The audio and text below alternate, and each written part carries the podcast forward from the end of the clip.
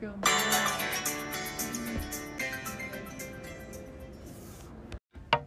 guys, it's Jacob back with another podcast. We're coming from ABC 7 News, and today we're going to be talking about forest fires, and I brought in a special guest. His name's RJ. Hey, how's it going?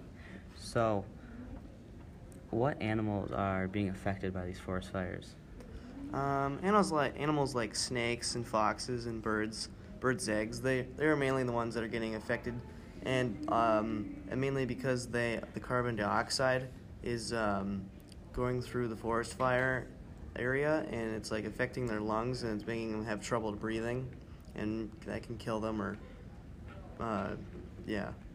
Interesting, interesting. Okay, okay. Um, how tall are the fire towers that are like the people that are watching over the forests?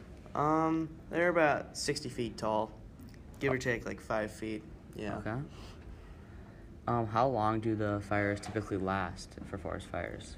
Uh, they can last uh, a couple days, a couple like two or three days long. Yeah, they can vary though. Geez, do they burn hotter than like normal fires? Uh, yeah, they burn hotter than normal fires because they last longer and it just gets hotter over time.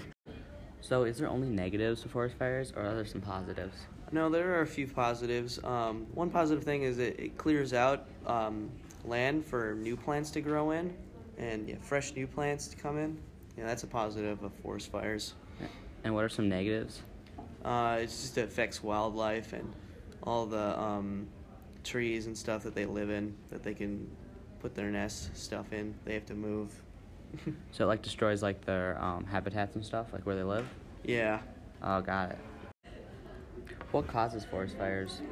Um, just like unattended oil and maybe like someone having like a campfire and like not completely cleaning it up and just letting it keep going.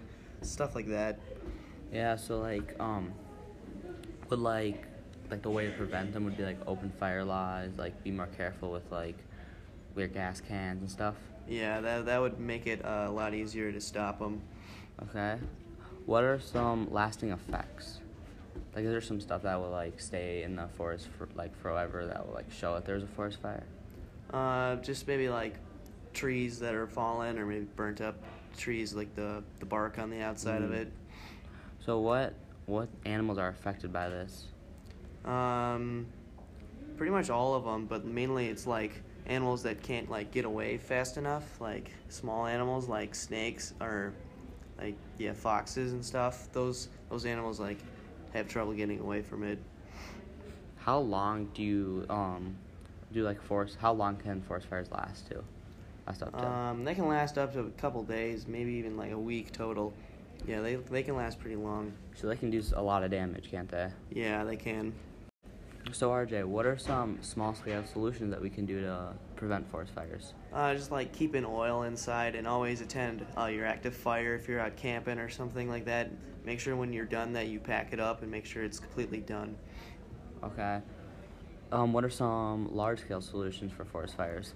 Uh, we could get the government to enforce some stricter laws on it to make sure that that we know when a fire is being started and when it's ended. Um, and if you don't do that, a more serious punishment comes along with it. And uh, hire more people to watch it and be ready to get rid of it if um, we see one coming up. So not only would this like prevent fires, it would also like provide more jobs for the economy. Oh yeah, it would definitely do that as well. Okay, well, RJ, thank you for coming and joining us today. Yeah, thanks for having me. Yeah, bye. All right.